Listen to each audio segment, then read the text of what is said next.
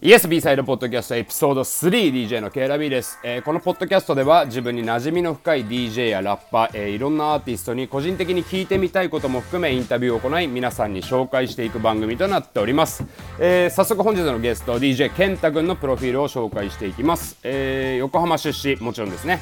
80年代にレコード店を経営していた両親の影響もあり幼少の頃からシャーデーや、えーホールオーツを聴いて育ち黄金期と呼ばれる90年代初頭のヒップホップに衝撃を受け本格的に活動を開始。地元横浜と東京を拠点に精力的に活動を展開していく中今や伝説的クラブとなった渋谷ナッツにて2002年から2009年閉店時まで木土曜日と、えーレジデント DJ を務めニューヨークや東アジアでの DJ また大手ブランドの、えーラウンローンチパーティーでの DJ なども数多く経験。えー2017年1月より開局された ABEMATV ヒップホップチャンネルでは毎週月曜日生放送の ABEMAMIX を担当するなど幅広い舞台でのさらなる飛躍が期待されております。さらには、えー横浜湘南を拠点とするダボゼプロダクションダブダブルゼータプロダクションですね。ごめんなさい、えーダブルゼータプロダクションは、えーサイプレス上のロベルト吉野ステルスなども所属するクルーでございます。でその一員としてトラック制作も積極的に活動中と。そして、えー10年以上途絶えることなく定期的にリリースされている数多くのミックス作品はジャンルを超えた音楽性の追求と現場さながらのプレーが凝縮された試行作品群であり日本中のグッドミュージックラバーたちからの絶大な支持を確固たるものにしています。というわけで、えーまあ、自分が帰国してからずっとお世話になっている先輩でもあります。健太君に早速登場していただきます。健太君よろしくお願いします。はい、よろしく。もう話し慣れた先輩なんでなんかこういう感じでやるのもっていう感じではありますけど。ね。うん。すごいですね。どうですか？最近最近っていうかもうみんな今これをどうですか？最近って言ってもまあ現場がなくてっていうあのーね。コロナ真っ只中の話にしかならないんですけども。うん、まあ、まあ、その、今言ってくれてたけど、アベマ t v あったから、そうですねまあ確かに、まあ、毎月曜週日によあの曜日感覚を取り戻すみたいな生活 毎週帯があればちょっとって感じですよね。そうだいやねもう週末感とか全然なくなってきましたからね。いやなかったね。子供もずっといるからね家に。あそうっすよね。だからもう金土日くらいになるとどれが日曜日だったかよく分かんなくなりますもん最近。そうこんなテレビやってたんだとか思って 普段見ないやつ見たりとそうかして。そうそうそうそうそう。なるっすよね。まあでもあと制作みたいな感じですか？まあ現そうだ場がない分ね。まあミック CD の企画がちょうど進んでたのがあったからほうほうほうほそうれ進めてたりとか、うんうんうん。あとちょっと大きいミックスの仕事1個あってそれやったりとかまなるほど。あ変わらずミックスミックスしてましたわ。そうですね。相変わらずですよね、その辺は まあというわけで、まあ、さっきプロフィールの方でも触れたんですけども、まあ、幼少期からこれご両親がレコード店だったんですね。そうだね。まあじいちゃんが電気屋やっててはいはいはい。バブルだったからうんレコードも売れるからっつって違う土地でレコード屋もサブでやってたみたいなそっちをうちの親父が見ててみたいはな。い感じかなすごいな。えそれはどういう系統のレコードだったんですか？なんだろう本当ね街レコやって多分湘南の方にもあったと思うけど帯付きのアース・インランド・ファイヤー。とかそういうのだったあのそう。えもう日本版が置いてあるみたいな感じですか？そう日本版中古ってより日本版のトップ10みたいな。本当。でもまあそうどうなんですか？ねそれでまあいろんな音楽。まあ多分だからヒップホップっていうかソウルとかだけじゃなかったってことですよね？ジャンル置いてあったのもそうだね。まあでも80年代だから、うん。まあ今言うブラコンみたいなうんうんうんそういうノリが多かったのかな。でもまあプロフィールでも言ってんだけど母親結構シャーデーとかホール＆オーツとかああいうちょっとブルーアイドソウルというか、うんうん AOR というかそれのノリのブラックのノリがあるみたいなうんうんうん。のをずっと好きで母親は聞いてて。結構影響されたっすかやっそうだね。なんかまあスッと耳に入ってたから今になってああ影響あったのかなって感じがねその時好きで聞いてたっていうよりはああれねみたいな。自然に流れてたみたいな。まあ店に行けば、そうだね。その中でもなんかこう自分から進んで聴いた曲とか覚えてます？はえーとなんだっけな。親父も結構その AOR とか好きではいはい。車も好きだった。車よく乗せられてたんだけど、うーんかボズスキャックスとかそういうモロ AOR そういうのを。それ何歳くらいですか？俺80年代だから小学校低学年じゃないかな。そうっすよね。多分もそううそうそう。9歳いかないですよ。まあ6歳からか、うんそうそうそう。そんくらい。マセトルっすね。オズスキャック好きっつって少年 娘さんがそうなる可能性もあるのが怖いですけどね。そうだね。たきたき聞いてるけど今はじゃあ逆にあの自分から進んでそうやって聴いた曲の思い出じゃなくてなんかこう自分で買ったまあその買ってもらったとかでもいいですけど、まあ、CD とかレコードとか、まあできればこれあれですね。多分そのご両親のお店以外の方が面白いかもしれないですね。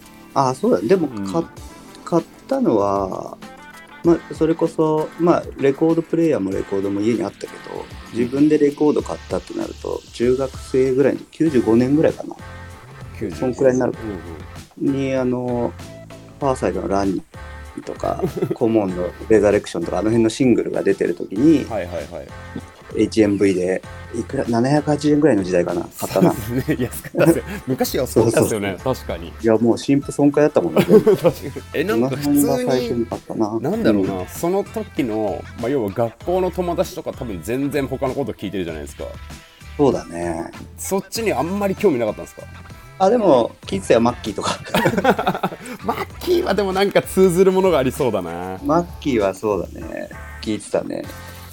なんか例えばアイドルアイドルものとか。いや全然その辺は通ってないんだよね。なんだろうな。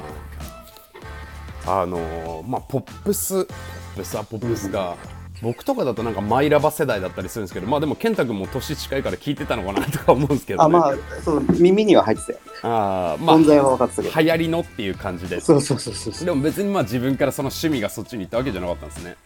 結構早めに洋楽志向だったかもしれない。でもそう考えたら今のプレイスタイルまでずっと趣味ぶれてないですよね。そうだね。30年くらい。すごいな。確固たるものがあるっすね思い返してみればそうなんだなってうん。思うよね意識はしてた まあそれでまあファーサイドとか、まあ、リザレクションコモンとかの時代からレコード買い始めたって言いますけどターンテーブル自体は、まあ、家はレコードプレイヤーだったんですか？やっぱレコード屋だったあのカチャンって押して針が勝手に動くやつがうんうんうんうん。1台あって。はいはいはい。もう完全に聞く様子もんねあれは。そうそうそう。でもなんかなんだろう曲と曲をミックスするみたいのはうんうんうん。なんかテレビ神奈川でビルボードトップ40って今でもやってるじゃん。はいはいはい。それをビデオ撮っててうんうん。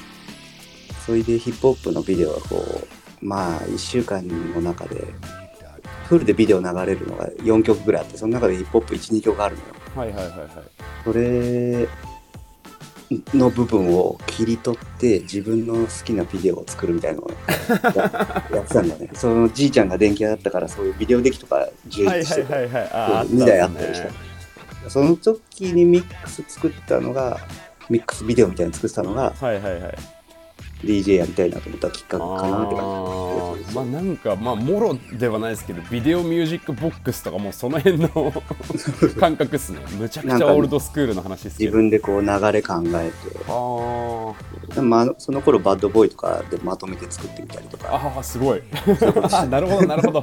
バッドボーイのもうミュージックビデオ特集みたいなビデオテープを作ってたんですね VHS そうそうそう。そうそうあ今見てみたいけどないね。ー さすがに。えで探偵自体はどんな感じだったんですか？まあ機機材でもで DJ 意識というおお金貯めてすんごい安いミキサーと探偵た探偵も1台かな最初は。あー。中学2年ぐらいの時にお小遣い貯めてうんうん安いのを買ってレコードプレイヤー覚えてます？1台と機材何何だったか覚えてます？あジェミナイっておおジェミナイだ。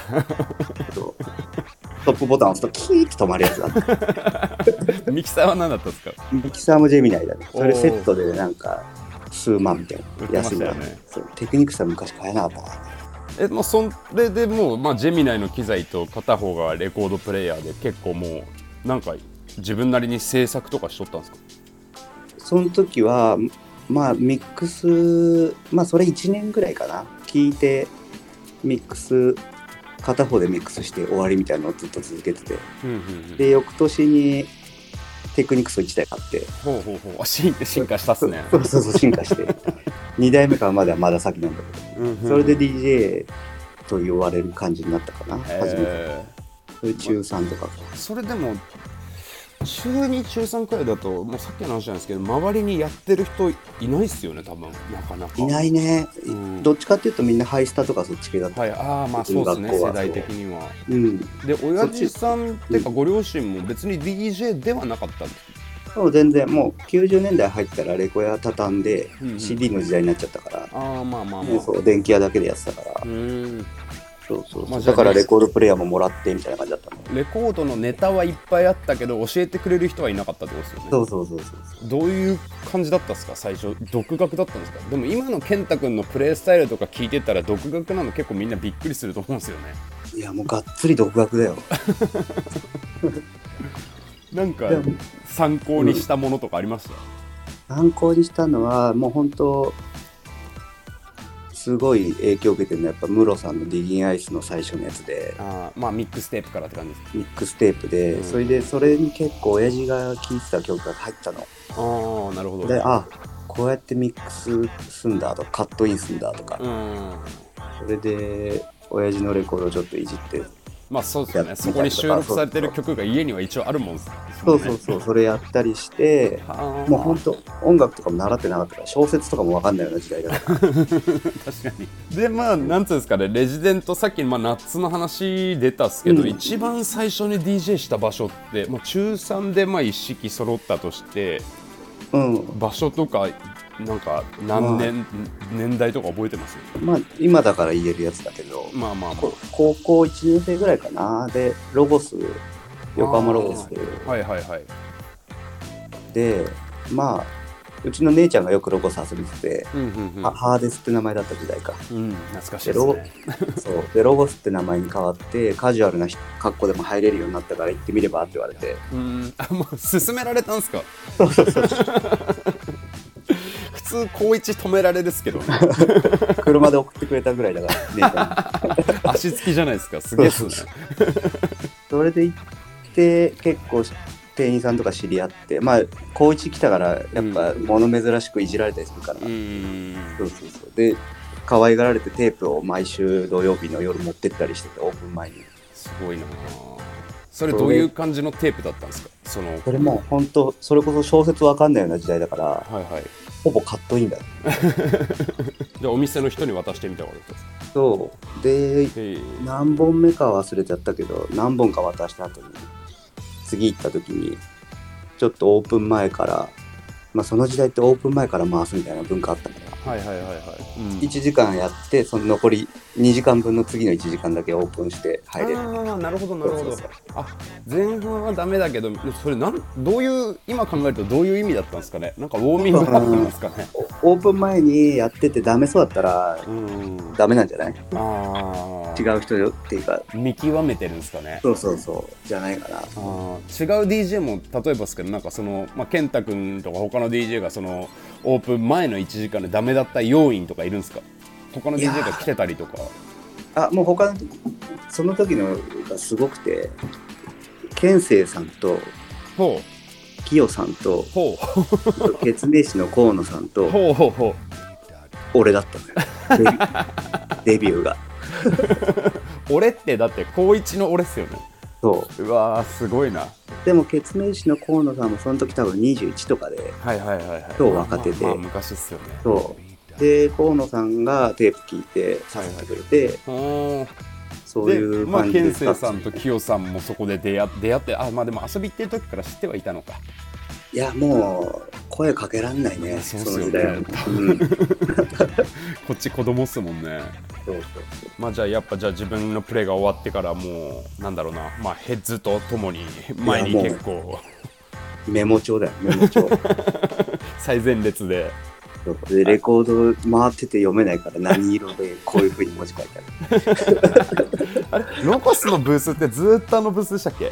ずっと。ずーっと。もうクローズまで一緒。ってことはあのアクリル板があってってことですよね。そうそうそうそうあれあそこにこうみんなで手かけてっていう感じだったわけですね。ずーっと見てたね。その時のなんか思い出の曲とかあります？それこそまあ別にあのキヨさんとか健生さんじゃなくても自分の中でなんか勉強した中で、ね。あこれって思ったような曲というか。ビッグパンのねほ You Came Up がねうおー。すげえ今今でもまあかけづらいけどまあまあ当時始めたばっかの俺には未知の領域のつなぎ方じゃないとできなかったからあれ。すそうっすよね。そうそうそう。難しいっすよあれは。げえちっちゃく始まるし、うん。そう。だそれを健生さんが超かっこよくつなげてあそれ結構思い出に残ってる。ーまあレジデントはそのデビューしたロゴスとナッツとはどっちが早かったんですか？あ全然ロゴスだね。ロゴスが高3終わるぐらいほうほう18になるぐらいの時からはいはい。毎週水曜日に B ダッシュっていう、はいはいはい。まあ元大次郎のともさんとかうんうんうん。が、あと今一緒に DJ やってるしゅん横浜、はいはいはい。すごい長いっすねそう。考えると。そう。しゅんと俺が、まあ、全然それまで違うイベントでロゴスで出てたんだけど、はいはいはい。なんか抜擢していただいてうーん。若手枠で2人入ってなるほどなるほどまあ早い時間でって感じですか？そうね。そうそうそう。うそれを3年ぐらいやったかな。あれ毎週でしたっ毎週水曜。けうわー。すごいんだよ水曜日でオジロライブやったりリーノさんがライブやったりで ツイギーさんも来てたし。水曜日で300人とかでその後こうナッツの方にも。結構同時同時進行ですか？そうその頃渋谷ナッツも出てて大学とか渋谷方面だったから、うんうんうん渋谷ナッツとかでも活動してて。ナッツもやっぱりオープンナップからっていう感じだったんですか、となんかナッそうツに入ったきっかけとかありました？六本木ナッツでずっとレギュラーはいやって、おそー。うで渋谷にできるんだよねっていうことで、それが俺21ぐらいだったかな。はいはいで木曜日に結構その若手だけでちょっと尖ったことやりたいからみたいな感じで誘ってもらってだその時世代も俺が21で一番が荒研さんが24とか。はいはいはいはい。でそんくらいの世代で木曜日がっつりやろうぜみたいな。うわー。土曜日はいつ頃から始められたんですか？土曜日はオープンしてあでも1年くらい経ってからかな。あまあでも割と早いっすね。そうそう。木曜日尖ったことをしようって言って尖りすぎちゃって先輩たちがその当時のなんか あ2000 2000年前半そうなんで。その当時の尖ったってどういうニュアンスなんですかね？なんだろう。まあ当時は本当2000年ちょいだから、はい。い、わゆるオーバーアンダーがすげえ分かれた時代で、うんうんアングラがかっこいいとか。う、んうんまあメインストリームの人はどうせアングラだろみたいなうん。見方で、なんかもう箱によって違ったっすよね。もろそういう見方客もそういう人が多いみたいな時代だったんだけど、はいはいはい。俺今でもそうなんだけどなんか新しいもん好きだし。はいはい。そうそう。でもそのアンダーグラウンドっぽい音にこだわってるのも好きだしみたいな、うんうんうん。それずっと変わんないんだけどそういうスタンスでやってたから土曜もいけんじゃんみたいに言われて。ああなるほど。それを分かってくれたんですね。やっぱナナッツだとガイタレも多かったんじゃないですか当時。ガイタレそうなんか積極的にすごい 90s のクラシックスのうんうんうん。メンバーを呼ぶっていうことをよくやってて、はいはいはい。ね、ケニー・ドープ呼んでヒップホップ2時間やらして翌日ハウス5時間やらしてとかもやってたし。えそれ連日でナッツだったんですか？そうそうそう金土鬼っすね。そうそうそう。結構その時ヒップホップの時俺やってたんだけど、はいはい。ケニー・ドープの前にやらせてもらったんだけどすごい。はい。レコードの時代だからまだ。まあそうっすよね。ヒップホップレレコードジェラルミンのめちゃくちゃでかい4箱ぐらいとうんはいはい。あとなぜかビッグマック5個ぐらい持って入ってきたってですね。ビッグマックって普通に飯のビッグマックっすか？そうそうそう。俺それ一番食らったわけ。ガイタレのなんかいやーなんか振る舞いで。ザ・ザ DJ っすね。漫画みたいな DJ っすね。あとなんか誰かこうケニー・ドープとなんだろうな。まあ共演した DJ でいうと誰がこう食らったなとか印象残ってます？あーまあやっぱ当時 DJ も呼んでたしあの夏の空間でライブも結構呼んでてはいはいはい。それこそダース FX 呼んだりとかあ海ふん呼んだりとかまあ最近は結構日本来るようになってるけどあそうですね。まあまあイメージ的には。そう当時はその90年ぐらい90年初頭にみんなアルバム出した時にうん。一回ジャパンツアー来て、はいはいそこから呼ぶ人いなかった人をバンバン呼ぶ。DITC 呼んだりとか、ああなるほどそう。でまあ中でも一番こう仲良くなれたのはロードフィネスかな。はそうあロードフィネス普通になんていうんですか、うん。どういうその仲良くなり方っていうか距離の縮まり方だったフィネスはまあ回数多かったっていうのもあるけど、んその頃も俺も横浜でワイレップっていうイベント自分でうん。始めてて、帯で。月曜日だったのかな、うん、3年目ぐらいで月曜日毎週もやってたんだけど。ロゴスに戻ってからですよね。そうですね。そうそうそう、その時にロードフィネスナッツで呼んだりしてる頃でうんはいはい。あじゃああの横浜でも一回ツアーやってみないみたいになって。うんうんうんうん。ロロードフィネス以外とかで誰か呼んでたんですか？ピートロックもやったし。あィネスもやったしラージプロフェッサーもやったしあとまだ全然売れる前のアローブラックとか。それどういうきっかけだったんですか？向こうに行って知り合ったとかですか？いやそれはやっぱね渋谷ナッツでずっとやガイタレの前とかやらせてもらってて、うんうんうんプロモーターが一緒に入ってくるよねガイタレと、はい俺がやってる時間に、うんその時に話したりとかうん話しかけてくれたりして、あ横浜でこういうのやってんすよっつって。じゃあツアー横浜も行こうよみたいな感じになって。なるほど。月曜日でだってフィネスやった翌週にラージプロフェッサー呼んだりしたから。ねあ連連 連続だったんですか？連続だったんで 疲れるなぁ。だね。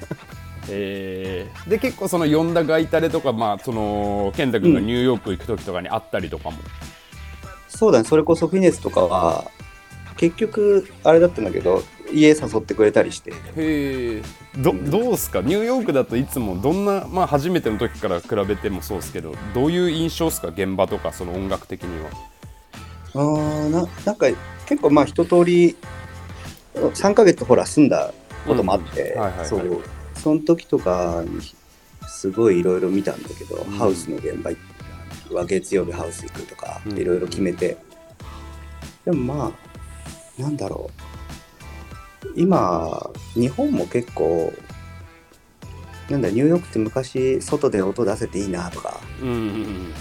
レストランにもブースあっていいなとか、はいはい。単純にやっぱ日本にないものにすごい刺激を受けてたけど、はいはい。意外と今、まあ今の状況は無理だけど、去年とかすごい昼間のイベントとか外のイベントとか多くて、あ日本えニューヨーク日本がね日本が確かにそうですね。そう、だから結構ニューヨークでそのやっぱルーフトップ憧れたりとか、うーん。ブロックパーティー憧れたりとかしてたのが、うんうんうんうん確意か外にと今日本でもできる状況になってきてるなと。はいはいはいはいはいニューヨークにまあなんかプレイスタイル的にこう影響を受けたものとかありますプレイスタイルはやっぱなんだろう 80s ディスコっていうのがうん向こうのポップミュージックというか、うんまあ、なんある意味鉄板、まあまあそうですね。まあうん。80s まあ、レレゲエのダンスホールのオールドスクールとうんディスコのオールドスクール。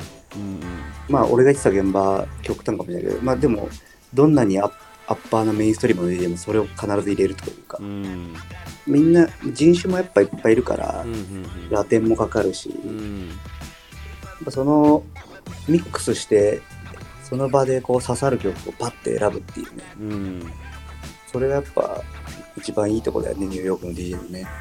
うんもう新しいものは今時差なく聴けるけどうんうんどっちかっていうと今の俺のプレイスタイルもそうだけど新しいものは古いものをかっこよく聴かせるためのみたいなイメージで DJ ずっとやってるからうんうんうん。新しいものもちろんかけるけどその新しいものであこの辺の古いのいけんなみたいな。はいはいはいはいはいそれで人と違う作りたいっていうスタンスでいるからそういう意味ではやっぱニューヨークの DJ 見てると面白かったかうーん。なうん。